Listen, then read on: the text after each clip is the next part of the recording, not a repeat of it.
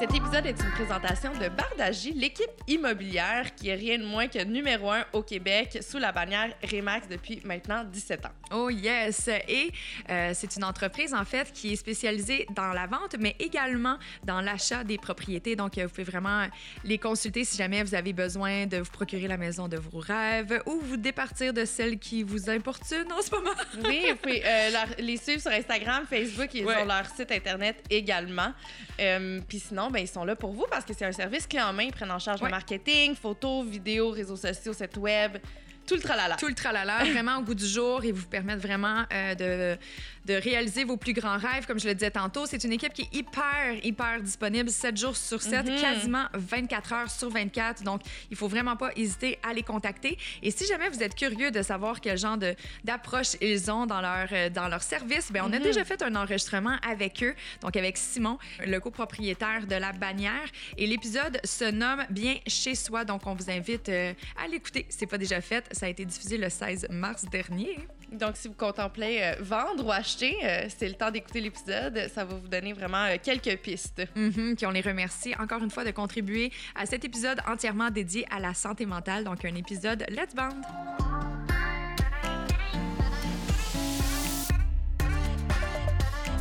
Salut, ici Juliane et Kate et on vous souhaite la bienvenue sur notre podcast Génération Sidechick où nous allons démystifier la réalité des femmes de notre génération. Cette folle décennie qu'est la trentaine, c'est avec humour et aucune censure que nous et nos invités allons vous révéler des faits croustillants de notre vie privée. Alors servez-vous un verre et restez à l'écoute. Cheers!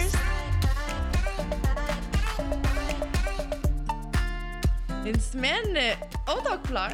Haute en santé mentale, ma chum. C'est vrai. Vraiment. Cette semaine, ben en fait, on a hier, pour être honnête, c'est hier qu'on a fait l'événement live sur la plateforme Youp pour Let's Bond. Merci à tout le monde qui a participé. Ça a été toute une expérience pour nous. Vraiment, là, ceux et celles qui ne l'avaient pas compris, on a écrit le script, on a fait un scénario from A to Z et en moins de 2 semaines. Fait honnêtement, bravo ma chum, je suis vraiment fière de nous parce que le résultat, il était vraiment là. On l'a écrit puis on l'a livré, là. Hey, rien de moins. On a tout fait. On est un package deal, nous autres. Avec, évidemment, notre comparse Alex Laganière puis tout le reste de l'équipe de Let's Bond, évidemment. Mais on était tellement contents de pouvoir porter, enfin... Tu sais, là, on en parle dans nos épisodes, évidemment, qu'on dédie à la santé mentale, mais là, c'était... très concret, sachant qu'on était sur un plateau, une scène.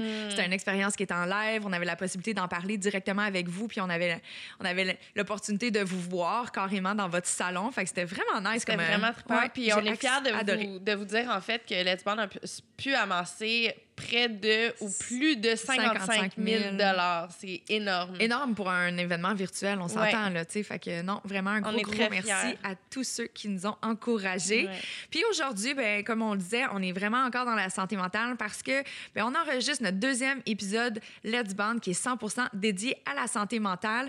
Le dernier épisode, on avait vraiment voulu aller ratisser large dans le domaine de la santé mentale, donc vraiment voir l'éventail, si on veut, de la santé mentale. Mais aujourd'hui, on va se spécialisé, donc se dédier vraiment à tout ce qui est troubles alimentaires.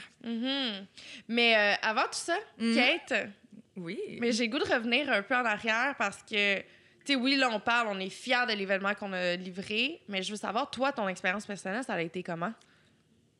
Honnêtement, je sais pas pour toi, à part que je suis vraiment fatiguée. Mais je me suis réveillée avec une espèce de sentiment un peu comme... un peu de nostalgie parce que c'était terminé. Je trouve que ça s'est fait tellement vite. Mais mon ressenti premier, c'est vraiment de la grande fierté. Tu sais, je suis fière. J'ai l'impression que toi et moi, on a cette force-là de prendre des choses, puis de les bâtir, puis de les livrer. Puis en plus, j'ai eu du fun à le faire. En plus... tabarnouche, je vais le dire, j'étais quand même bonne. J'étais quand même bonne parce que j'avais vraiment notre image. Full. Bon, oui, on a parlé, on était le duo Génération Sidechick. Évidemment, c'était scripté. Là, dans la vie, on chicane pas comme on s'est chicané hier sur le stage. Mais c'était vraiment hot. Puis je pense que je suis prête à plus, Juliane. Je me suis dégourdie et je suis prête à plus. Donc, mais je pense qu'on est vraiment sur notre X. Mais je vais pas te mentir que moi, j'ai eu le vertige un peu là, juste avant de rentrer sur scène. Je l'ai vu quand je t'ai enlevé les feuilles. J'ai enlevé les feuilles. Juliane, elle s'en allait sur le stage avec son script. J'étais comme, non, tu comprends pas, c'est live maintenant. Il n'y a plus de script dans tes mains. Là. C'est ah ouais, ma chum, on y va. Il y avait la régisseur de plateau qui est comme, OK, oh, 5, 4, 3, t'embarques. Puis en marchant jusqu'au stage, je me disais dans ma tête, mais pourquoi je m'inflige ça? Je veux mourir. J'avais le goût de partir en courant. Pour vrai, j'avais l'impression à ce moment-là que je vivais un blackout. Je ne me rappelais plus de mes lignes. J'essayais de me rappeler Quelle est ta première ligne, Juliane? Je ne m'en rappelle plus. Mais finalement, ça s'est super bien passé. Là, pour vrai, c'était vraiment super. C'était vraiment une belle expérience. Ça nous a un peu sorti de notre zone de confort, mais pas tant. J'ai vraiment l'impression qu'on est à notre place. Effectivement. Puis je suis bien heureuse de pouvoir le dire. Honnêtement, c'était un sketch qu'on a monté qui était vraiment pour la santé mentale, full représentatif de notre vie aujourd'hui. Vraiment. Puis hier, c'en était un saut, en fait. Et moi, je disais, par exemple, que j'avais peur de perdre le contrôle.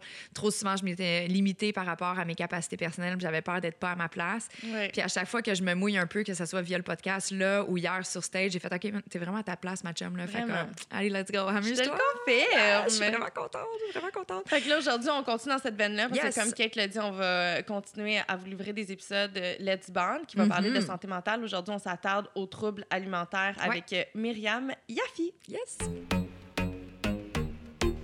Travailleuse sociale et psychothérapeute à l'Institut Douglas de Montréal depuis plus de 16 ans maintenant. Elle est chef de service pour le continuum pour les troubles de l'alimentation. En plus d'offrir des ateliers et de la formation sur le sujet, elle accompagne les patients dans leur processus de guérison. Il nous fait plaisir de la recevoir en studio aujourd'hui afin de démystifier le sujet en profondeur. Bonjour, bonjour Myriam. Bonjour, merci d'avoir m'invitée aujourd'hui. Mais oui, on est très contente de vous recevoir. Est-ce qu'on peut vous tutoyer? Bien sûr. Oui? Génial, parce que de toute façon, on l'aurait fait de façon naturelle au fil de la discussion. Quand on tombe dans nos confession, ça devrait être très intime, notre affaire. Mais là, je me rends compte que je ne l'ai pas nommée lors de ma présentation. Yaffi. Donc, on reçoit aujourd'hui Myriam Yaffi. Oui, exactement. Merci, Juliane. On est un petit peu fatigués hier. On a une grosse soirée, justement, avec Let's Band. Mais aujourd'hui, on vous réserve un autre épisode vraiment dédié à la santé mentale. Et aujourd'hui, Myriam, on voulait vraiment te recevoir parce que lors du dernier épisode, justement, en lien avec Let's Bond, on a vraiment parlé de la santé mentale, mais en général. Oui, exact. Puis là, aujourd'hui, on voulait vraiment s'attarder aux troubles de l'alimentation parce que je pense qu'il y a beaucoup de choses qu'on aurait à apprendre à ce sujet-là. Puis Juliane et moi, on a plein de questions, évidemment. Oui. Puis on a aussi des abonnés qui nous avaient proposé le sujet. Je pense que ça l'intéresse beaucoup de gens parce qu'on ne sait pas trop. Tu sais, c'est quand même une sphère qui est assez vague. Donc, ça va être le fun aujourd'hui de pouvoir en parler plus en profondeur, mais est-ce qu'on peut commencer par savoir qu'est-ce que l'Institut Douglas? Donc, en fait, l'Institut Douglas est un institut en santé mentale. Le continuum de troubles de l'alimentation existe pour environ 30 ans. Donc, c'est quelque chose quand même qu'on fait depuis longtemps. Et comme tu as mentionné, je suis là, moi, de presque 15 ans. J'ai commencé, en fait, comme stagiaire là-bas. Et j'ai tellement aimé travailler avec la population que j'ai décidé de rester. Oh, wow! Oui. Et pendant longtemps, on traitait les adultes et les adolescentes en même temps, mais séparés dans deux départements. Et récemment, on a essayé de les combiner pour offrir vraiment genre le lifespan. Et comme ça, malheureusement, comme les troubles de l'alimentation, c'est quelque chose qui peut revenir des fois, qui prend du temps de se rétablir. Ça nous permet de vraiment suivre quelqu'un pendant longtemps et offre toute une plein des thérapies différentes pour des âges différents. Mais l'Institut Douglas offre en fait des traitements pour tout type de troubles de santé mentale. Oui, effectivement, il y a des services pour les enfants, pour les adolescentes, pour des gens qui souffrent de dépression, de schizophrénie, des psychoses, de la dépression. Il y a des cliniques externes, il y a des unités d'hospice.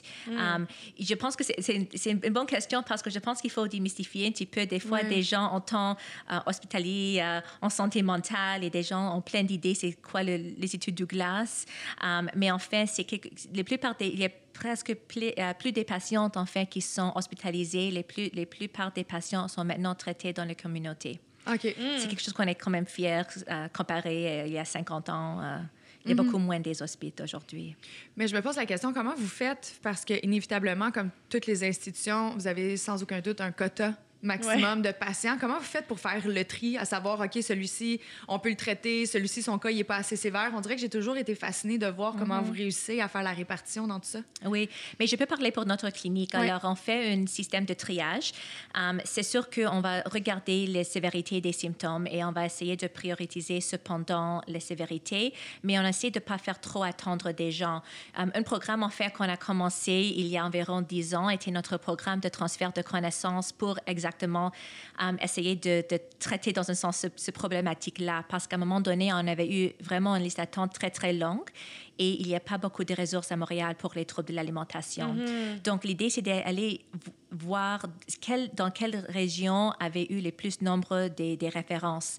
Et on a fait des formations et des supervisions dans certaines CLSC, dans certains hôpitaux. Et comme ça, des gens peuvent avoir l'accès plus rapidement et plus près de chez eux. Mm-hmm. C'est super. Ouais. Effectivement. Puis si, exemple, un patient vient vous voir parce qu'il a besoin de soutien, mais malheureusement, il ne peut pas passer ou passe pas au triage ou son cas n'est pas retenu, est-ce que vous le référez dans le système? Oui. Alors, premièrement, même si on retient le nom de quelqu'un, si les personnes viennent d'un coin où on sait qu'il y a d'autres thérapeutes formés, on va les avertir. Et si le patient veut, on peut les référer là-bas aussi. Okay. On fait beaucoup de collaboration avec ANEB. Okay. ANEB, c'est quand même une bonne ressource. C'est un organisme communautaire qui offre des groupes, des lignes d'écoute, des gens peuvent même texter, et des groupes aussi de soutien pour les membres de famille qui ont un proche avec un trouble de l'alimentation. Donc, on réfère beaucoup au ANEB, des fois dans le système privé et au CLSC. Mais c'est sûr qu'on va toujours essayer de faire des liens et voir qu'est-ce qu'on peut... proposer pour l'aide. Okay, certainement. Mais là, avant de débuter l'entrevue, on a un peu discuté tantôt, puis justement, tu disais que tu offrais la formation à d'autres instituts pour pouvoir justement pouvoir guérir plus de gens. Pour les gens à la maison qui nous écoutent, et vous êtes dans le domaine de la santé, beaucoup de gens dans le domaine de la santé, ce que tu disais, c'est qu'ils pensent que ça prend une spécialité pour traiter les troubles alimentaires, mais non. Exactement. Souvent, je pense que des gens... Et je ne veux pas généraliser, mais pour certains professionnels, des gens peuvent avoir peur de traiter les troubles de l'alimentation à cause de tout le volet physique. Mm. C'est sûr que quand quelqu'un est très malnutri ou si quelqu'un fait beaucoup de vomissements, il y a un impact physique. Oui. Alors, des thérapeutes, surtout des fois qui sont peut-être isolés dans les domaines privés ou dans certains bureaux, ont peur de traiter les troubles de l'alimentation. Mais qu'est-ce qu'il faut, je pense, passer comme message, c'est qu'avec l'information nécessaire, n'importe professionnel peut devenir un expert ou développer leur spécialité en les troubles de l'alimentation. Alors, on est toujours très ouverte à soit former ou des fois superviser aussi des cliniciennes dans la communauté. On reçoit souvent des appels des médecins, des psychologues, des travailleurs sociaux qui suivent des clientes qui ont des questions. Et une partie de notre mandat, c'est de soutenir les professionnels dans la communauté aussi. Mm-hmm. C'est super. Puis sinon, ce serait seulement de travailler en collaboration avec, tu sais, ces exemples, justement, il y a un psychothérapeute qui a la difficulté à prendre en charge justement un trouble alimentaire en raison du côté et de l'impact physique parce qu'il dit « je ne sais pas trop comment ça fonctionne ». Au niveau du système digestif, par exemple, il peut peut-être travailler en collaboration avec d'autres professionnels, j'imagine. Oui, bien sûr. On travaille énormément avec les médecins. C'est sûr que le défi au Québec, c'est de trouver une médecin de famille. C'est pas toujours évident. Mm-hmm. Mais où c'est possible, on essaie vraiment de travailler en collaboration avec une infirmière ou avec un médecin généraliste. OK. Ouais. OK, parfait. Puis, je serais curieuse de savoir pourquoi... T'sais, parce qu'on s'entend travailleur social, et le champ il est quand même très large. Oui. Pourquoi tu as eu envie de te spécialiser dans les troubles alimentaires? Donc, j'ai fait mon premier bac, j'ai fait en psychologie. J'ai toujours su que je voulais être un thérapeute. Okay. C'est jamais quelque chose que j'ai questionné. J'ai toujours été curieuse de savoir pourquoi moi j'ai pensé de telle façon et j'ai voulu toujours aider les autres. J'aimais beaucoup la psychologie, mais à un moment donné... j'ai quelque chose à manquer et je ne voulais pas aller dans le volet recherche. Je voulais vraiment être face à face avec des clientes. Alors, j'ai commencé à regarder c'est quoi les autres programmes qui existaient. Et finalement, je suis allée dans le travail social. Encore, il y a d'autres... Comme tu dis, c'est vraiment large ce qu'on peut faire dans le travail social, mais pour moi, c'était vraiment clair que j'ai voulu être une clinicienne. Et le domaine de travail social a beaucoup m'intéressé. J'ai senti très attirée envers les interventions qui vraiment allaient chercher les forces chez les patientes et qui reconnaissent les forces et de travailler en collaboration avec mes clientes. Et donc, je savais que j'ai voulu aller en travail social et en santé mentale. Les troubles de l'alimentation, j'ai un petit peu tombé là-dedans en hasard. J'étais censée j'ai pensé, en fait, que j'ai voulu travailler avec les enfants. J'ai toujours pensé ça. J'ai fait mon maîtrise pour travailler avec les familles et les jeunes. Puis... pour mon stage, pour mon bac en travail social, à la dernière minute, mon superviseur n'était pas capable de prendre une stagiaire. Donc, mon école m'a proposé d'aller dans le programme de troubles de l'alimentation. Et j'ai aimé beaucoup l'équipe multi et en tout cas, j'ai aimé beaucoup la clientèle avec qui j'ai travaillé. Fait que c'est pas une raison personnelle. C'était pas la soif de vouloir donner au suivant ou quoi que ce soit, là. Parce que souvent, je trouve qu'il y en a qui font des choix personnels en fonction de leur propre expérience, tu sais. Oui, non, c'était pas le cas pour moi. Par contre, je suis tellement... Je pense que qu'est-ce qui m'a aidé à décider de continuer dans ce domaine-là étaient les patientes, les clientes que j'ai rencontrées. Je les trouve incroyables comme personnes et il me fait apprendre plein de choses tout le temps et je pense que ce sont vraiment des gens très courageuses et j'aime énormément ce que je fais. Mais justement, quand vous commencez à traiter un patient, est-ce que vous le suivez à travers sa vie? Est-ce que ça se décline à long terme ou c'est vraiment des traitements à court terme? C'est vraiment les traitements à court terme. Okay. Alors, comme j'ai dit, les recherches, on fait beaucoup des interventions qui sont basées sur les meilleures pratiques. Et qu'est-ce que les recherches nous montrent, c'est qu'autant qu'un trouble de l'alimentation peut prendre du temps à se rétablir, c'est important d'avoir des épisodes de soins. Et ça permet les personnes aussi d'avoir une distance, des fois, de la thérapie et d'avoir un moment pour intégrer des outils qu'elles ont appris pendant qu'elles étaient en suivi. Par contre, nos portes sont toujours ouvertes et ça arrive souvent que, ça m'arrive que je suis quelqu'un pendant 10-15 ans, mais comme elle vient, elle part et à chaque fois qu'elle vient, elle est prête à travailler d'autres choses. Mais là, tu sais, on parle des troubles alimentaires. Mais j'ai comme envie de partir large parce qu'encore une fois, une des raisons pour lesquelles on avait vraiment envie d'en jaser, c'est que c'est quoi un trouble alimentaire? Tu sais, c'est quoi la limite d'une habitude saine? Parce qu'on s'entend que c'est quand même sain de faire attention à ce qu'on mange versus un trouble alimentaire. Oui. Fait que je pense que d'abord et avant tout, il y a différentes catégories de troubles alimentaires, n'est-ce pas? Oui, exactement. Et je pense que tu soulèves un sujet très important parce que c'est pas pareil d'avoir un eating disorder versus disordered eating. Parce qu'il y a plein de gens dans notre société et je pense qu'on peut tous penser à des gens comme ça dans notre vie qui on peut dire, mais elle a le disordered eating, elle a une relation avec la nourriture qui n'est pas nécessairement saine versus quelqu'un qui a un trouble de l'alimentation. Okay. Et c'est sûr qu'il y a des critères pour avoir le diagnostic pour un trouble de l'alimentation. Genre quoi? Pour l'anorexie, ça serait d'avoir un poids très bas. Pour la boulimie, ça serait d'avoir des orgies alimentaires objectives. Il faut atteindre un critère des orgies par mois. C'est quoi des orgies? Une orgie alimentaire, c'est en anglais, ça serait binge eating. Des fois, des gens le connaissent plus comme ça. Une orgie alimentaire, c'est quand des gens perdent le contrôle et mangent beaucoup, beaucoup. Ou des fois, il peut y avoir des binges qui sont subjectifs. Donc, la personne a l'impression d'avoir perdu le contrôle, mais objectivement, elle n'a pas trop mangé. Mais pour elle, elle a trop mangé. Okay. Donc, il y a plein de critères dans chaque diagnostic qu'il faut remplir pour avoir le diagnostic. Mais... pour moi, la différence, en sorte, ça fait des fois que je trouve quand quelqu'un atteint le diagnostic, c'est aussi parce que le trouble de l'alimentation ça l'empêche leur fonctionnement, ça empêche quelque chose dans leur vie. Comme il y a une raison pour laquelle quelqu'un va décider de chercher l'aide, c'est parce qu'il y a quelque chose qui ne fonctionne plus. Mais il y a aussi, je pense, l'hyperphagie. Phagie, oui, exactement. En fait, c'est quelqu'un qui va manger énormément, mais qui ne va pas nécessairement se faire vomir. Exactement. Et nous, au Douglas, on n'offre pas le suivi pour l'hypophagie, pas parce qu'il n'y a pas le besoin. Le contraire, il y a plus de gens avec l'hypophagie qu'avec l'anorexie et boulimie. C'est juste qu'on n'a pas assez de ressources, malheureusement. C'est vraiment, si ça tente à quelqu'un qui nous écoute de partir en clinique pour ça, le besoin est vraiment très présent. Ah ouais, hein?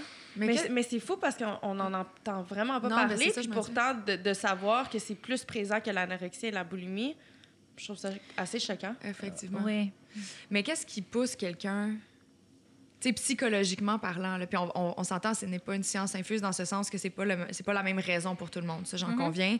Mais par exemple, justement, dans quelqu'un qui va aller manger de façon excessive en continu, c'est quoi? C'est quelqu'un qui ressent un vide intérieur puis a besoin de se combler. Qu'est-ce qui crée cette envie de manger là? Avant que tu prolonges, j'ai le goût de donner mes propres notions. Là. Moi, je sais que je suis vraiment loin d'être thérapeute, là, mais j'ai l'impression que ça part d'un trouble émotionnel, d'un trouble émotif, puis il s'en décline plusieurs façons. Fait qu'un trouble émotif peut t'amener justement à soit être dépressif, anxieux ou vivre des troubles alimentaires. J'ai l'impression que ça se décline de cette façon. Oui, non, effectivement, souvent, c'est une façon à gérer des émotions, okay, soit dans l'excès ou avec les restrictions. Il y a plein de facteurs différents qui peuvent déclencher un trouble de l'alimentation. On utilise vraiment le modèle biopsychosocial. Alors, comme les autres maladies mentaux, il faut avoir une vulnérabilité biologique pour développer un trouble de l'alimentation. Ça, c'est à la base. On sait qu'il y a une partie génétique là-dedans. Ah ouais, hein? Oui. Ah, oui. Et dans notre programme, on fait beaucoup de recherches là-dessus. C'est très intéressant. Ça, c'est quelque chose qui est nouveau parce qu'à l'époque, on pensait, mais on blâmait beaucoup la mère ou les parents. On pensait que c'était la faute de la famille. Et souvent, ça fait en sorte que les parents sont très coupables quand ils se présentent avec un jeune, avec un trouble de l'alimentation. Mais on comprend mieux aujourd'hui que ce n'est pas la faute d'une famille que quelqu'un développe un trouble de l'alimentation. Alors, tu prends la vulnérabilité biologique. Ensuite, ajoute les facteurs psychologiques, des choses que quelqu'un a vécues, et ensuite les facteurs sociaux.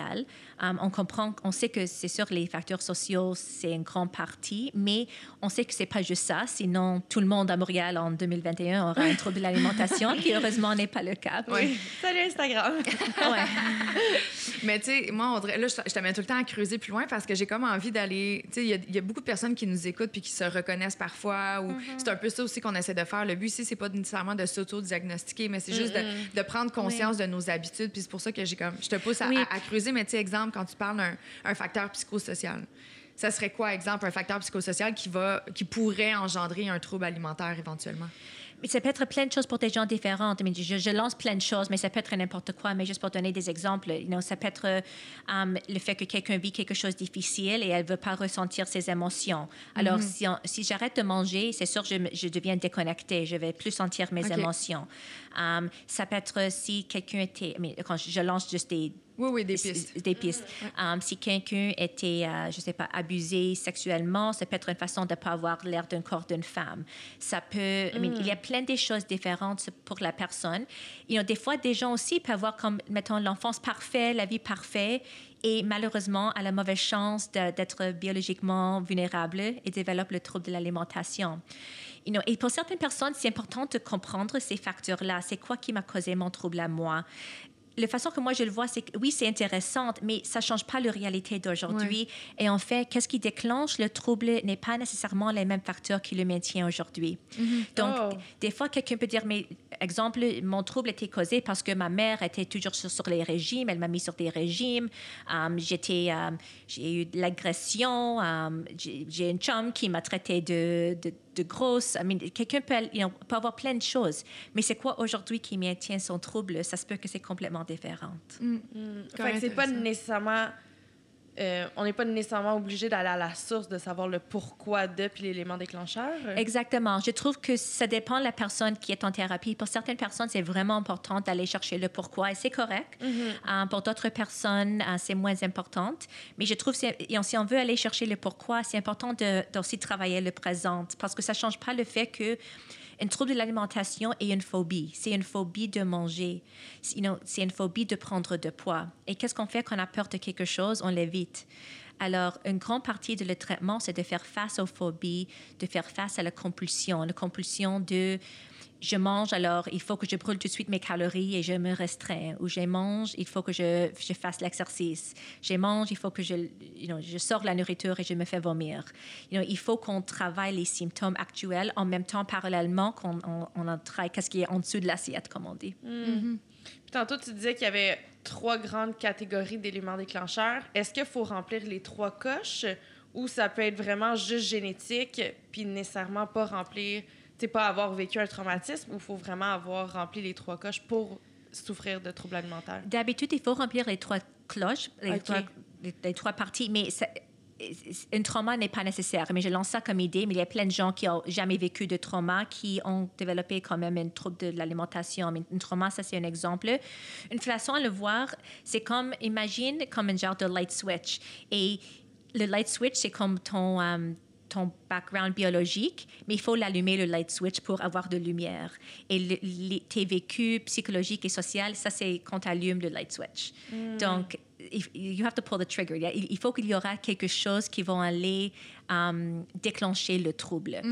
Et La plupart du temps, 99% du temps, c'est un régime qui déclenche un trouble de l'alimentation. Ah ouais, hein? Alors, quelqu'un peut être vulnérable biologiquement, mais si elle jamais essaie de restreindre, ça se peut que son trouble ne va jamais être déclenché. Mm. Et souvent, c'est ça qui est plate, c'est que quelqu'un initialement va dire « Ok, mais là, ça me tente de perdre un petit peu de poids », elle part son régime et là, elle n'est pas capable d'arrêter.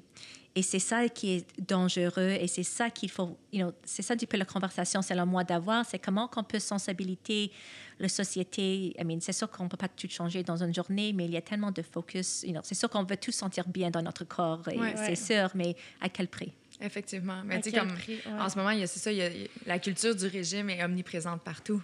Puis il y a tellement de monde qui vont se lancer des nouveaux régimes, là, tu sais, moi, comme... « Ah, oh, mange juste du raisin pendant un mois. » Puis là, je suis comme « Tabarnouche, c'est un peu absurde ton affaire, ça fait pas de sens. » Ou tu sais, de prendre des liquides. Puis écoute, j'en ai fait des régimes là, dans ma vie, là. Puis pourtant, les moments que j'en ai fait, c'était pas les moments que j'avais nécessairement besoin de perdre beaucoup de poids. Mais c'était tout le temps ce moment où j'étais comme « Ok, j'ai un petit 5 livres à perdre. Je sais plus comment faire parce qu'on s'entend que je suis en santé. J'ai un poids très santé. » Fait que là, pour atteindre le petit 5 livres, bien évidemment, il fallait que j'aille dans l'excès de quelque chose, sinon ça marchait pas, tu sais. Puis, by the way, ça a jamais fonctionné. La soupe aux choux. La soupe aux choux. Mais c'est ça, en fait. La seule raison pourquoi on perd du poids, c'est parce qu'on fait caca. C'est la seule affaire. Parce que moindrement qu'on recommence à manger normal, on leur reprend notre poids. Ben oui. Mais c'est ça, effectivement. On a tous un poids métier qu'on devrait peser. Ouais. Et on peut essayer de jouer avec, mais notre corps va toujours travailler pour revenir. Là, effectivement. Mais tu sais, tantôt, tu disais la différence entre... c'est quoi que tu as dit? Disordered eating et eating disorder. Oui. Comment qu'on fait justement pour faire la distinction entre ces deux-là? Mais en fait, comme j'ai dit, je pense que ça devient problématique quand ça commence à interférer dans la vie de la personne. C'est sûr que si quelqu'un n'est pas sûr, la personne peut toujours aller consulter. Un professionnel peut l'aider à savoir, est-ce que tu remplis les critères pour un trouble de l'alimentation. Mais si c'est disordered eating ou eating disorder, si les personnes le nomment que c'est problématique, pour moi, il y a quelque chose là à travailler ou pour aller chercher de l'aide parce que ça n'a pas besoin de prendre autant de place. Exemple. On va me prendre en exemple, OK? Moi, on aime ça, les exemples. On aime ça. Back in the days, quand les restaurants étaient ouverts. Ouais. Je fais partie des gens qui, tu sais, dans mon travail, j'avais souvent des événements, j'avais souvent des soupers, j'ai un cercle d'amis quand même assez grand, puis on est à l'âge où on se rassemble devant un verre de vin au restaurant, quoi que ce soit. Ça m'est arrivé plusieurs fois, j'ai arrêté de compter, vraiment plusieurs fois qu'arrivait le vendredi où j'avais quelque chose de prévu, puis c'était un souper, puis je le sais que c'est un souper festif, on va boire beaucoup d'alcool, on va manger dans un restaurant qui est peut-être pas super santé ou quoi que ce soit, que à la dernière minute, je déclinais, puis j'y allais pas parce que je me sentais mal, sachant que j'avais mangé du chocolat pendant 3 jours avant, puis j'étais pas capable de me dire « Ah, une autre soirée que je vais tricher. » Puis j'annulais mes occasions sociales. Ça, je me mets dans quelle catégorie, mettons? Mais premièrement, tu soulèves un point très important parce que souvent, c'est ça qui se passe. Il y a tellement de notre vie qui se passe autour de nourriture. C'est quand des gens ont des issues, mettons, avec l'alimentation, il y aura des fois des impacts sociaux. Et je pense que ça, c'est quelque chose aussi qu'on oublie. Dans cet exemple-là, je pense que ça serait plutôt comme « disordered eating ». Ou même pas « disordered eating », je dirais c'est des croyances comme il faut questionner dans des exemples comme ça, parce que c'est sûr que tu n'es pas seule là-dedans, il y a beaucoup... Non, mais c'est pour ça que j'aime ça donner des exemples, les gens peuvent se reconnaître un peu. Oui, mais je trouve ça intéressant que tu soulèves, parce que, mon Dieu, moi aussi, ça m'est arrivé très, très souvent. Puis, tu sais, des fois, je me dis... Tu sais, moi, je pense à la nourriture tous les jours. Tout le temps. Tu sais, qu'est-ce que je vais manger pour déjeuner? J'ai hâte. Tu sais, j'ai hâte à mon souper. J'y pense déjà. Tu sais, je me réveille le matin. C'est important. Puis, tu sais, je pense toujours à la nourriture. Fait que je me dis, est-ce que ça, c'est malsain à la base? Parce que, tu sais, admettons, je prends comme exemple mon chum qui, lui... Il mange quand il mange, puis il arrête de manger quand il a plus faim. Mais moi, j'attends tellement mon souper, j'ai tellement hâte que des fois, je overeat parce que, mon Dieu, que j'ai hâte à mon souper. Tu comprends ce que je veux dire? Je comprends. Oui. Puis des fois, je vais dans des circonstances, justement, où est-ce que, tu sais, on est en groupe, puis je fais un peu d'anxiété parce que j'aurai pas le contrôle sur ce que je vais manger. Fait que je suis comme, oh mon Dieu. Ça m'arrive souvent aussi. Tu sais, surtout que moi, j'ai immensément beaucoup d'intolérance. Fait que là, nécessairement, je sais que je vais ballonner, je vais pas me sentir bien, je vais être inconfortable, je vais avoir des gaz. Mais tu vois, là, je suis comme, faut que j'impose mes intolérances à un groupe d'amis qui me reçoit. Je suis inconfortable, OK, non, laisse faire. Mais ça, je comprends, mais tu vois, moi, je me suis souvent servi de mes intolérances également comme un prétexte pour amener ma propre boîte à lunch, ou mon propre souper. Comme ça, j'avais la possibilité de contrôler ce que je mangeais. Fait que, tu sais, des fois, je me servais de ça. Je me servais d'un trouble qui est physique, tu sais, des intolérances. Là, c'est pas le fun. Ouais. Mais c'était une excuse pour moi pour être capable de contrôler ce que j'allais faire. Oui, ça, c'est quelque chose qu'on voit souvent. Ah ouais, hein? Finalement, ça va pas, mon affaire. Mais non, mais en fait, on est la même personne qui est... Donc, mais l'idée, c'est que notre corps a besoin de manger à chaque 3 heures, mettons. À peu près? À peu près. Alors... c'est sûr que les gens ont des habitudes différentes. Il y a des gens qui aiment ça le déjeuner, d'autres personnes qui n'aiment pas manger le déjeuner. On a toutes des habitudes différentes. Ouais. Mais l'idée, c'est dès qu'on laisse nos corps devenir trop fins, on va perdre le contrôle. Admettons que moi, j'ai une journée très occupée et je manquais mon collation. Je suis quelqu'un qui a besoin de manger très régulièrement. C'est clair, quand j'arrive chez nous, je vais ouvrir le frigo et je vais juste trop manger. C'est normal. Donc, ce sentiment de perdre le contrôle, enfin, c'est très normal. Ça, c'est notre corps qui essaie juste de reprendre son équilibre. Okay. Alors, pour éviter ces pertes de contrôle, la façon qu'on peut travailler ça, c'est juste en essayant... de manger régulièrement. C'est ça. C'est ça. Mais d'avoir le contrôle sur ce qu'on mange, ça fait pas vraiment partie des troubles alimentaires. Dans quel sens? Ça, mettons, moi, j'aime avoir... on en parlait tantôt, on a des intolérances. J'aime avoir le contrôle. Je veux pas manger de pâtes, je veux pas manger de biscuits, je veux pas... Je me restreins sur beaucoup d'affaires. Est-ce que ça fait partie d'un trouble alimentaire, de se restreindre par rapport des catégories de nourriture? Oui. Ah oui, hein? Oui, mais ça dépend pourquoi. Mais je vais vous donner un exemple. On a un programme de jour à Douglas. Malheureusement, c'est en virtuel en ce moment, mais on espère que ça va revenir. Et une chose qu'on fait, c'est qu'on cuisine avec nos patientes et on mange. Et l'idée, c'est de confronter des types des aliments différents. Et souvent, il y a des gens qui arrivent avec une liste de même des intolérances. Tout le monde a plein d'intolérances, des choses qu'il ne peut pas manger. Et qu'est-ce qu'on voit à mesure, c'est quand des gens s'exposent à ces aliments, oui, des fois, il y a des intolérances, mais des fois, c'est le trouble. Qui essaie de dire, mais non, les féculents me font trop ballonner, j'ai une gluten intolerance, tout le monde a cœliaque ce temps-ci. On voit plein de choses comme ça. Et c'est intéressant de faire l'exercice, de voir est-ce que c'est psychologique ou c'est physique, parce que des fois, les deux sont tellement mêlés ensemble, c'est dur à savoir si c'est physique ou psychologique. Mais je pense que les réseaux sociaux rentrent beaucoup à l'intérieur de ça, parce que moi, je me rappelle... moi, j'ai pas grandi avec les réseaux sociaux. J'ai eu accès à Facebook, j'étais... Juliane... l'Internet n'était pas là quand on est né. Exactement. Exact. Non, mais je veux juste confirmer aux gens que j'ai 30 ans. Oh my God. Non, mais moi, en fait, j'ai eu accès à Facebook. J'étais première année cégep.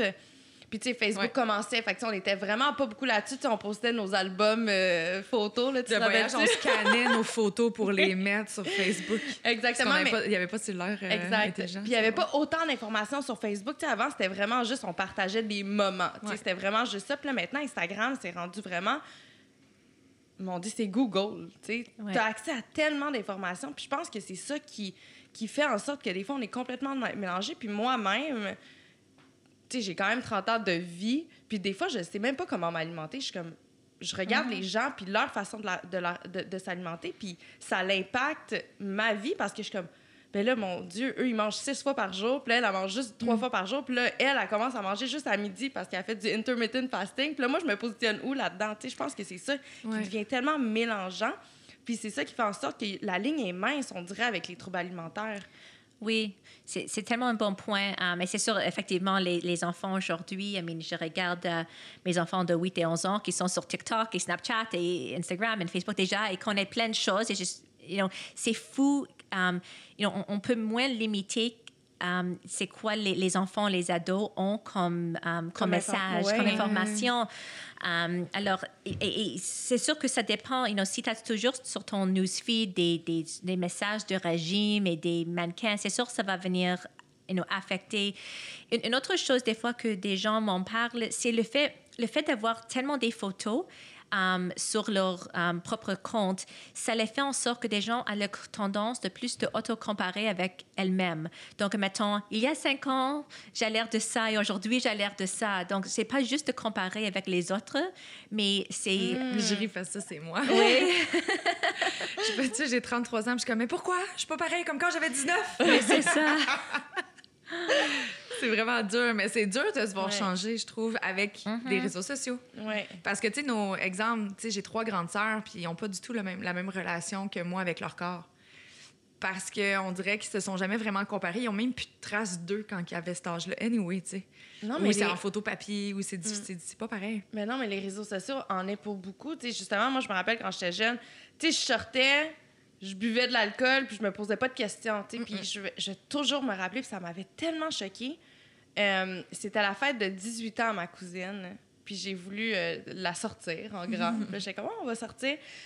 Puis elle m'a demandé exactement ce qu'elle voulait boire parce que c'était moins calorique que quelque chose d'autre. Fait que, admettons, moi, je veux pas avoir de jus de canneberge sur la table avec ma vodka. Je veux juste que ça soit du soda parce que c'est moins de calories. Puis j'étais comme, mais t'as 18 ans? Je pensais tellement pas à ça à 18 ans. J'avais pas cette information-là à 18 ans.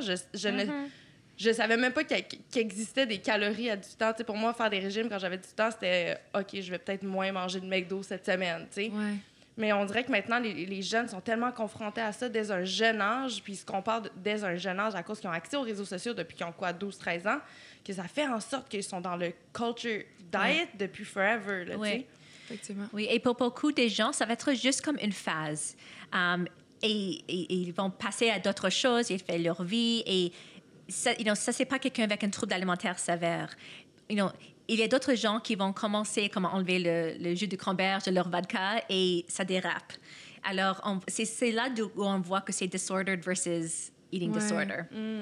C'est bon parce que ben là, tout le monde « My God, pas fille a donc bien de problèmes de... » Mais écoute, on est là pour s'ouvrir. Ben oui. Parce que là, j'en ai un autre, mais j'en ai parlé à Myriam avant aussi qu'on embarque. Parce que là, tu fais référence au drink. Oui. Puis même si je suis un petit peu plus vieille que toi, j'ai eu une passe où c'est ça. Tu sais, moi, j'ai tout le temps, comme je disais, j'ai jamais vraiment regardé ce que je mangeais. Je mangeais quand je voulais, je mangeais du McDo, ça me tentait de manger du McDo. Tu sais, j'ai toujours été petite jusqu'à temps où les hormones embarquent. Là, t'es rendue à 18-19 ans, ton corps change. L'alcool embarque parce que l'on est rendu assez vieille pour sortir dans les bars. Puis là, mon corps a commencé à enfler. Puis là, je me suis mis à paniquer. Et là, j'étais allée au gym, fat burner all the way. Puis là, je sortais parce que j'aimais ça sortir encore les jeudis, vendredis, samedis. Tu sais, mais j'étais comme, mais c'est pas vrai que je vais reprendre le poids. Fait que j'avais commencé. Puis là, c'est pas quelque chose qui me rend fière, mais j'avais commencé à faire de la drogue pour remplacer l'alcool. Pas de la forte drogue, pas des grosses consommations, juste des microdoses pour que je sois dedans, que j'ai assez de plaisir. Mais c'était impossible pour moi que je prenne du poids. Impossible. Fait que, tu sais, là, c'était rendu que ça me créait un autre problème. Puis heureusement, ça a vraiment pas duré longtemps. Je sais même pas si ça a duré 1 an, honnêtement. Wow. J'ai changé de cercle social aussi. Je me suis séparée de mon copain. Tu sais, il y a une influence sociale qui est arrivée. Là, je me tenais avec du monde qui, mon Dieu, qui s'entraînait tout le temps. Puis c'était tout le temps rapport avec les... Tout le temps rapport avec le corps, le physique. Écoute, c'était fou. L'aspartame est rentré aussi dans ma vie à ce moment-là. Et que je mettais de l'aspartame dans mon café. Mais tu sais, j'étais rendue obsédée avec tout ce qui rentrait dans mon corps. En fou. Que ce soit la nourriture. Tu sais, là, je pense à ça, puis j'étais là. Je sais même pas si pendant cette année-là, qu'on appelle l'orthorexie, si je me trompe pas, cette espèce d'obsession, justement, par rapport à ce qu'on mange, dans cette année-là, je ne sais même pas si j'ai mangé une fois du dessert. Oh, wow. Puis pourtant, aujourd'hui, je mange du chocolat tous les jours. Mais comme, j'avais vraiment un problème avec ça, tu sais. Mais c'est là où j'ai vu mon corps changer. Puis comme tu dis, je pense que ça a commencé avec... Ben fais juste enlever ton canneberge dans ton drink. Ben fais juste enlever une petite affaire. Hey, je remplace ton sucre, ton miel que tu mets dans ton café. Prends de l'aspartame. T'sais, on s'entend, c'est chimique, là, mais au moins, tu prendras pas de... Tu sais, ça a commencé par « change ça ». J'ai commencé à prendre conscience aussi de ce que j'avais dans mon assiette. Parce que chez moi, je faisais partie de la génération que je dis maxi. Là. Chez moi, c'était les 2 litres de Coke, les sacs de Chips Lays de toutes les saveurs. Écoute, il y en avait de la malbouffe chez nous. Là. Ouais, moi avec. Puis là, j'ai fait « Oh my God, comment je mangeais? Ça avait pas de bon sens. » Puis tout ça, c'est devenu une obsession, tu sais. Puis dans ma tête, j'étais vraiment intelligente, puis je faisais juste manger mieux que tout le monde. Mais c'est après coup, tu sais, aujourd'hui, je suis comme, my God, que j'avais une relation tellement malsaine. Et on voit le tutorien depuis là-dedans, c'est comme on peut avoir tellement peur de manger mal ou de prendre de poids qu'on va complètement à l'autre extrême. Exact. Et c'est ça beaucoup le travail, c'est de trouver les zones grises. Et oui, on peut être en santé, mais sans que ça vienne dans les extrêmes. Exact. Mais pour moi, ça, je dois avouer que dans la vie en général, j'ai vraiment la difficulté à être dans une zone grise en étant confortable parce que c'est difficile de contrôler les zones grises. Oui, mais c'est ça qu'on voit, c'est que souvent, les défis au niveau des aliments sont les mêmes défis parce que ça vient rejoindre la personnalité de la personne. Oui. Mais justement, quand tu as déjà vécu un peu une relation malsaine avec la nourriture, que tu as déjà été traitée pour... Pardonnez-moi. Un petit chat dans la gorge. Un trouble alimentaire. Est-ce que c'est quelque chose avec lequel tu vas jongler toute ta vie? Tu sais, un peu comme une dépendance à l'alcool auquel il va falloir que tu fasses attention toute ta vie pour pas justement être face à ces triggers-là. Est-ce que c'est la même chose avec les troubles alimentaires? C'est sûr que quelqu'un avec un trouble de l'alimentation ne peut jamais faire une diète. Ça va toujours être quelque chose de dangereux, mais c'est très possible de guérir et de plus avoir les obsessions par rapport à l'alimentation. C'est sûr que les comportements sont plus faciles à changer que les pensées. Donc, des fois, des gens réussissent à recommencer à manger normalement et les anciennes pensées des troubles traînent un peu, mais c'est tout à fait possible d'avoir une vie sans être obsédé par les pensées reliées à nourriture et poids. Mm-hmm. Puis, est-ce que les troubles alimentaires sont nécessairement reliés à des troubles de dysmorphie corporelle? Pas nécessairement. Pas nécessairement. Non, il y a des gens qui sont très maigres qui se voient comme maigres. C'est pas tout le monde qui est maigre qui se voit comme grosse. Non. OK. Bon. Mais là, on parle beaucoup de minceur, mais tu sais, si on parlait d'hyperphagie, c'est le contraire. Mm-hmm. C'est le contraire, et je pense que c'est aussi important de nommer qu'on ne peut pas reconnaître tout le temps quand quelqu'un a un trouble de l'alimentation. On a l'idée des fois que c'est une jeune fille très, très mince, mais tu peux avoir un homme de 40 ans qui a un trouble de l'alimentation ou une femme de 60 ans qui a un trouble de l'alimentation. Il n'y a pas une image. Il y a beaucoup de gens qui... Il n'y a pas de grosseur non plus. Non. Là. Non, tu peux avoir un poids normal, un surplus de poids et être très, très malade aussi. Mm-hmm. Et ça, c'est très important parce qu'on ne se voit pas tout le temps le trouble de l'alimentation. Mais je trouve ça bien que tu apportes ce point-là parce qu'on a souvent le réflexe justement de faire la corrélation entre un trouble alimentaire puis on a l'impression que c'est rattaché au sexe féminin, mm-hmm. puis surtout aux adolescentes. Ouais. Mais là, on se rend compte que pas du tout, en fait. Pas du tout. On a souvent des hommes dans notre unité interne, dans notre programme de jour, surtout dans notre clinique. On a des femmes plus âgées aussi. Oui. Fait que c'est vraiment... Ça touche vraiment toutes les tranches d'âge. Tous les tranches d'âge, toutes les cultures.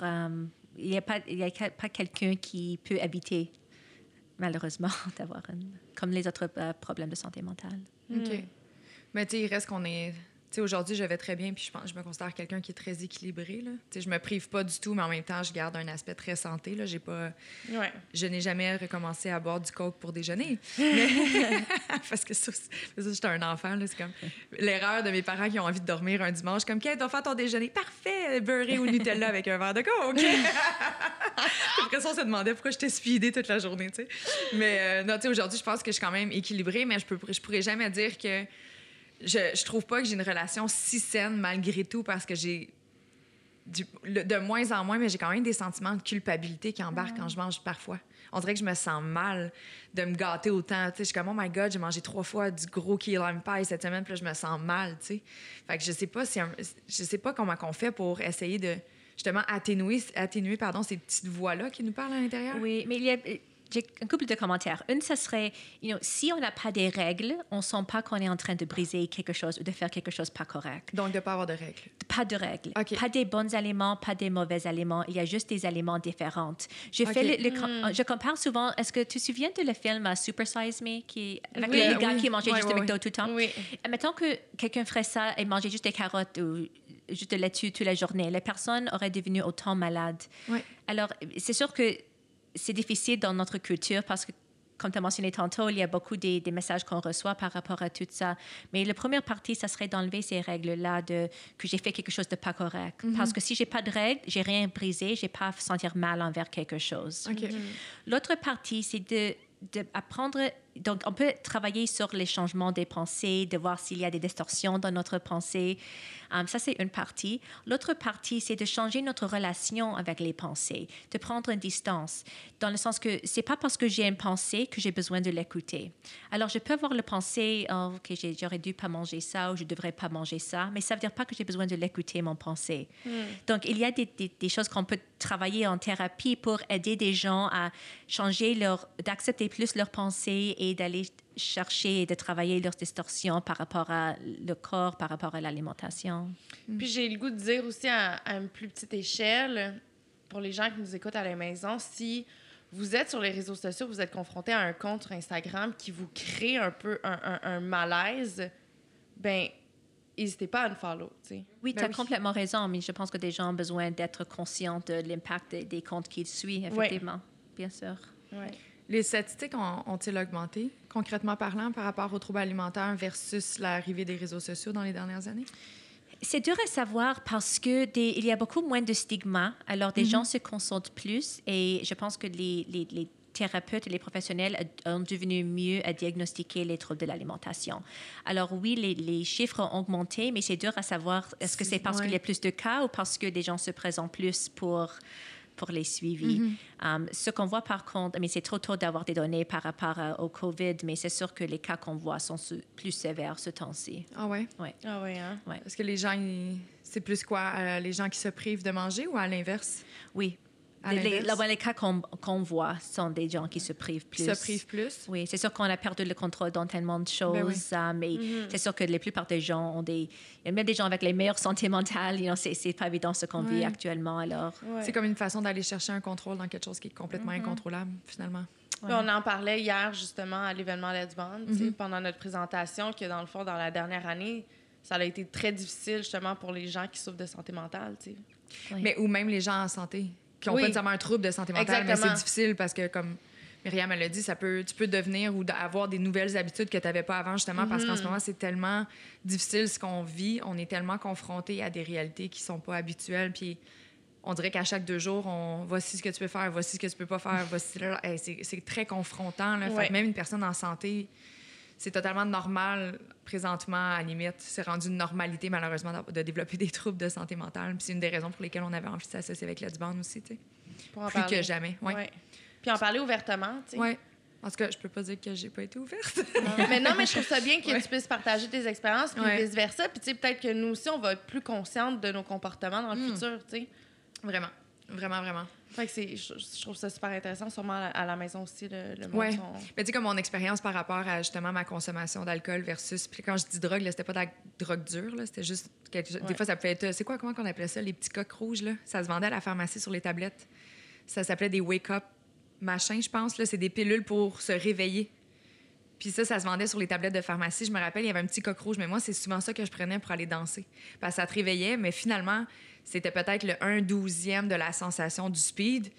Puis ça se vendait légalement sur les tablettes d'une pharmacie, mais je prenais ça pour m'activer puis aller danser. Oh my God! Ouais. Fait que, tu sais, mais ça, c'était... Aujourd'hui, c'est ça, j'en entends plus parler, fait que j'ai comme l'impression que c'est disparu. Aussi de nos tablettes, thank God. Ouais. Mais c'est ça, tu sais, quand je dis de la drogue, c'était pas nécessairement, mais il reste qu'une pilule, peu importe, c'est des effets chimiques, là, c'est de la drogue, mais il reste que...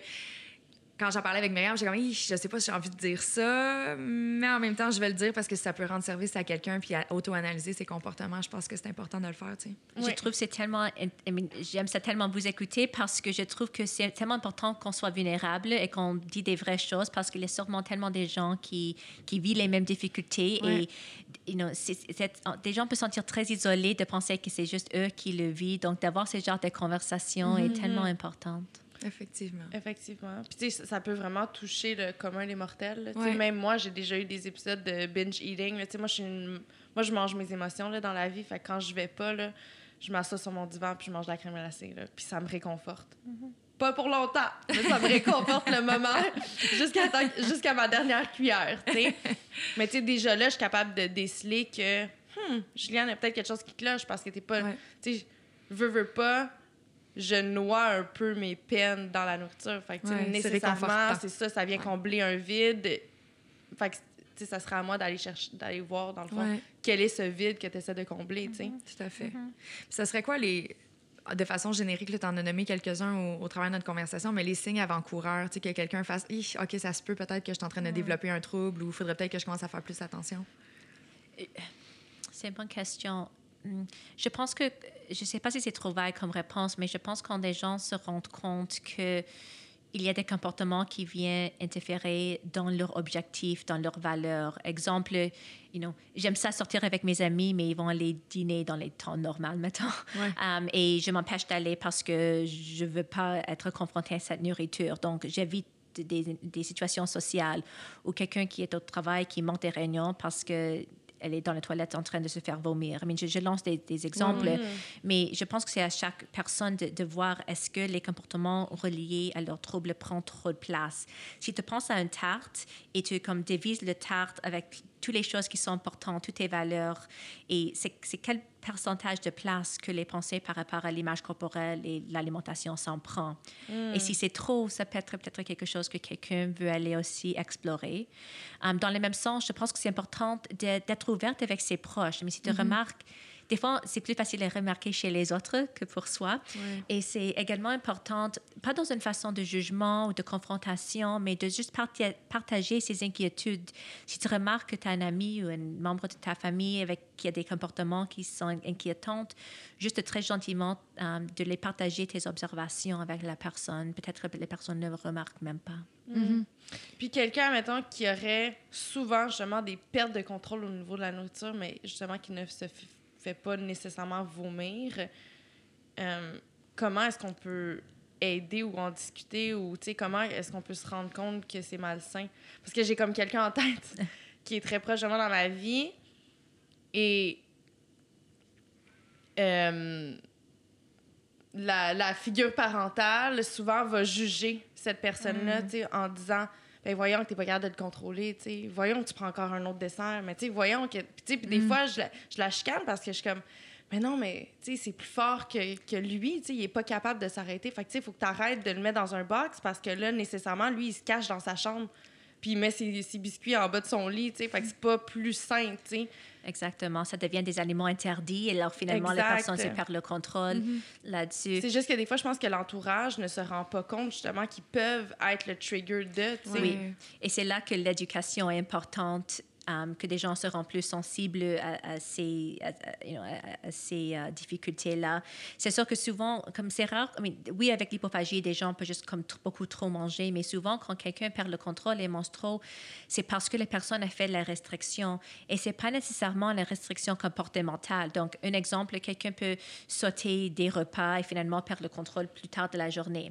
Ça, c'est un exemple. Mais les restrictions cognitives peuvent autant déclencher une orgie alimentaire. Donc, exemple, ça me tente pour le dessert de prendre des biscuits, mais je prends un yogourt à la place. Donc, j'ai mangé quelque chose, mais je n'ai pas mangé qu'est-ce que ça me tentait de manger. Ça peut également déclencher une orgie alimentaire parce que le besoin n'était pas comblé. Mm. Wow! Ouais. Ça, je ne savais pas. J'ai fait ça souvent, manger du yogourt au lieu de manger un dessert. Puis après, est-ce que ça te crée des pulsions?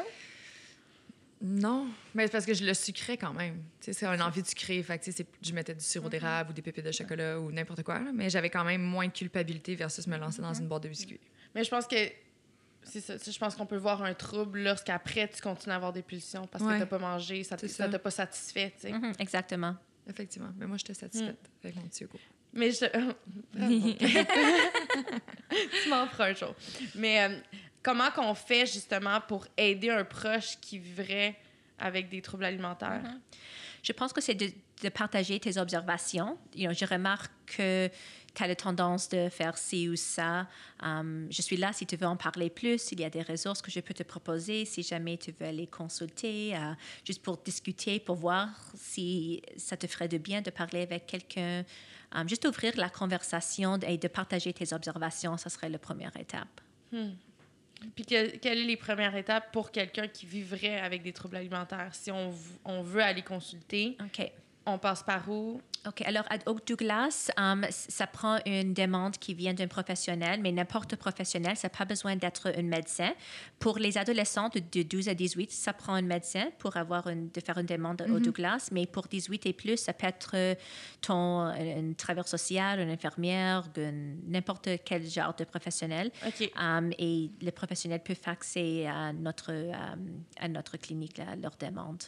Sinon, il peut, comme j'ai mentionné, ANEB est vraiment une très, très bonne ressource, surtout pour des gens qui ne sont pas prêts nécessairement à aller consulter, mais veulent avoir un soutien. Ils ont vraiment un très bon site web, anebquebec.com, je crois. ANEB, A-N-E-B.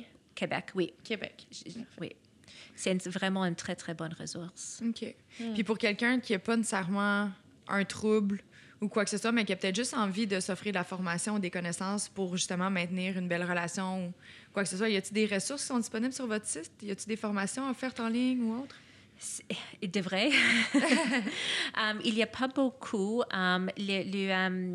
Le Eating Disorders Institute of Canada, je pense qu'il y a des choses sur leur site web, mais pas pour Douglas, il y a un petit peu d'informations, pas énormément. Mais des gens aussi peuvent toujours aller consulter en privé. Mais c'est des genres de choses il y a beaucoup de très bons thérapeutes à Montréal qui ont vraiment des bonnes connaissances avec les troubles de l'alimentation. Et ça n'a pas besoin d'être un gros problème pour quelqu'un d'aller chercher l'aide. Il faut juste que les personnes allez vouloir de travailler là-dessus. Mais j'ai goût de te poser une dernière question parce que tantôt, justement, pré-entrevue, tu parlais de l'obsession avec l'exercice. Oui. Ça, est-ce que ça rentre en jeu dans les troubles alimentaires? Oui. Oui, effectivement, oui. Il y a beaucoup de gens qui font de l'exercice au niveau compulsif. C'est le besoin que j'ai mangé telle affaire, il faut que je le fasse et le compenser avec l'exercice. Et une chose, on parlait un petit peu avant, c'est souvent, on entend que quelqu'un qui se fait vomir et c'est comme « wow, elle est très malade ». Mais on prend une autre personne qui peut-être va faire 2-3 classes back-à-back au gym et c'est comme « wow, elle est forte, elle est… » wow, comment est-ce qu'elle fait? On la valorise. Mais peut-être cette personne-là est autant malade que les personnes qui se fait vomir. Donc, c'est de changer notre vision de tout ça et d'être plus sensible au fait qu'il y a des gens qui ont vraiment des grosses compulsions et le fait qu'il pleut aujourd'hui, ça les stresse parce qu'ils ne peuvent pas aller courir. Ou le fait que les gym soit fermé, c'est une catastrophe parce qu'ils ne peuvent pas aller faire leur training. Alors, c'est aussi vraiment important de nommer ces genres de choses. Tout ce qui est fait dans l'excessivité et dans le contrôle, c'est là qu'on peut déceler qu'il y a un problème quelque part. Oui, souvent, une façon de savoir, c'est de poser les questions, mais si je ne peux pas le faire, ça serait quoi mon réaction? Alors, pour quelqu'un pour lequel ce n'est pas une compulsion, « Oh, c'est pas grave, il pleut, ça va être bon en fin de semaine, je vais aller en fin de semaine, c'est pas grave. Yeah. » Pour quelqu'un pour lequel c'est une compulsion, c'est comme le fin de monde qui pleut aujourd'hui. Alors, c'est cette genre de... c'est des petits checks qu'on peut faire pour se poser la question. Mm-hmm. Très intéressant. Je présume que dans la dernière année aussi, à cause justement des gyms qui ont fermé, ça l'a dû faire capoter beaucoup de monde. Oui, parce qu'il y a une certaine perte de contrôle. Oui. Tu sais, puis même moi, je l'ai vécu, là. Mm-hmm. J'ai trouvé ça très difficile, puis pas nécessairement parce que j'étais complètement jetée à terre parce que j'avais plus accès à mon gym, mais il a fallu que je me réadapte, tu sais, OK... Je veux quand même bouger parce que bouger, ça me fait du bien mentalement. Ouais. Comment je le fais? Tu sais, j'ai pas de poids à la maison. Bon, OK, là, il faut que je sois créative. Les vidéos YouTube, tu sais, puis toutes les lives Instagram, on se rappelle. Ouais. Mais c'est ça. Ouais.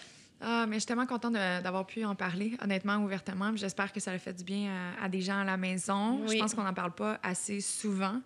Puis on l'espère, comme tu l'as dit, Myriam, qu'il y a de plus en plus de personnes qui vont vouloir embarquer justement les troubles alimentaires sur leurs ailes, parce que je pense qu'il manque un peu de ressources en ce moment. Oui.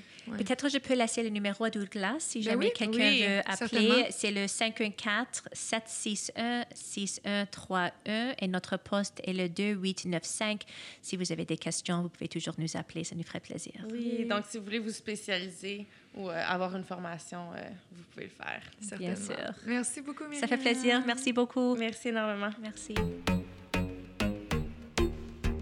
Comment t'as trouvé cet épisode, Juliane? Est-ce que t'es traumatisée de toutes mes... Ben non, aucunement. Ma façon de m'alimenter. Ben non, au contraire, merci de t'être dévoilée, de t'être mis à nu. Non, mais je trouve ça tout le temps super intéressant. Aujourd'hui, j'ai trouvé ça un peu plus...